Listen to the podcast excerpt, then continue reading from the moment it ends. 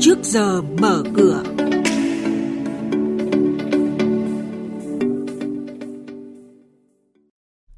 Thưa quý vị và các bạn, chuyên mục trước giờ mở cửa có những nội dung đáng chú ý sau.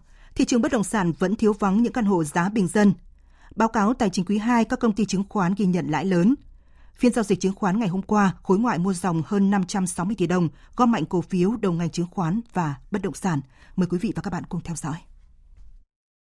Thưa quý vị, theo báo cáo mới đây của Ngân hàng Nhà nước, đến cuối tháng 6 năm nay, lãi suất tiền gửi và cho vay bình quân của các giao dịch phát sinh mới bằng đồng Việt Nam của các ngân hàng thương mại giảm khoảng 1% một năm so với cuối năm 2022. Các ngân hàng thương mại đã chủ động điều chỉnh và triển khai các chương trình gói tín dụng ưu đãi để giảm lãi suất cho vay với mức giảm khoảng 0,5 đến 3% một năm tùy đối tượng khách hàng đối với các khoản vay mới. 6 tháng đầu năm tín dụng tăng 4,73%. Ngân hàng Nhà nước đã điều chỉnh tăng chỉ tiêu tăng trưởng tín dụng năm nay cho các tổ chức tín dụng với mức giao toàn hệ thống khoảng 14%. Ông Đào Minh Tú, Phó Thống đốc Ngân hàng Nhà nước cho biết. Trong những tháng đầu năm 2023, do tác động rất nhiều chiều. Một là những cái khó khăn nội tại của chúng ta sau 2 năm dịch vẫn còn. Cái thứ hai nữa đặc biệt là cái tình hình kinh tế thế giới tác động rất nhiều và lĩnh vực tiền tệ tín dụng của ngân hàng nhà nước cũng bị chịu tác động rất lớn. Tuy nhiên thì những kết quả lớn mà chúng ta vẫn khẳng định đó là cái đảm bảo được ổn định kinh tế vĩ mô, đó là kiểm soát được cái mức lạm phát kỳ vọng đặt ra, giá trị đồng tiền vẫn tiếp tục được ổn định, trạng thái ngoại tệ của nền kinh tế vẫn được đảm bảo cân đối một cách hợp lý, lãi suất đang được điều hành có thể nói là rất là kiên quyết theo số liệu của Hội môi giới bất động sản Việt Nam vừa công bố, giá căn hộ chung cư ở các thành phố lớn ở quý 2 năm 2023 tiếp tục ghi nhận ở ngưỡng cao do các dự án mới mở bán chủ yếu là dự án cao cấp. Các dự án có giá trung bình 52 triệu đồng một mét vuông tại Hà Nội tăng 1,46% so với quý trước. Tại thành phố Hồ Chí Minh, giá căn hộ chung cư trung bình 67 triệu đồng một mét vuông, giảm 4,6% so với quý trước. Thị trường hầu như không có căn hộ bình dân, giá dưới 25 triệu đồng một mét vuông. Tổng nguồn cung căn hộ chung cư bình dân giảm 98% so với năm 2019. Chung cư có mức giá xung quanh 25 triệu đồng một mét vuông chỉ có tại một số ít dự án nhà ở thương mại tại khu vực xa trung tâm các thành phố. Quý vị và các bạn đang nghe chuyên mục Trước giờ mở cửa. Thông tin kinh tế vĩ mô, diễn biến thị trường chứng khoán, hoạt động doanh nghiệp niêm yết Trao đổi nhận định của các chuyên gia với góc nhìn chuyên sâu, cơ hội đầu tư trên thị trường chứng khoán được cập nhật nhanh trong trước giờ mở cửa.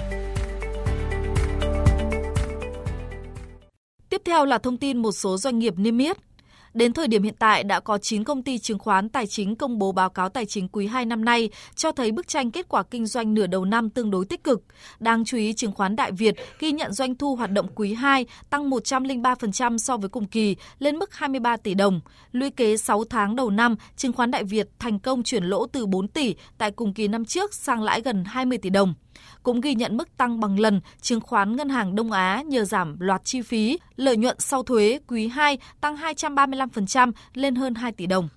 Ngân hàng Thương mại Cổ phần Bưu điện Liên Việt LP Bank mã cổ phiếu LPB sẽ chốt danh sách cổ đông vào ngày 23 tháng 8 năm 2023 để chi trả cổ tức năm 2022 bằng cổ phiếu với tỷ lệ 19% và phát hành ra công chúng 5.000 tỷ đồng cho cổ đông hiện hữu, nâng vốn điều lệ lên 25.576 tỷ đồng.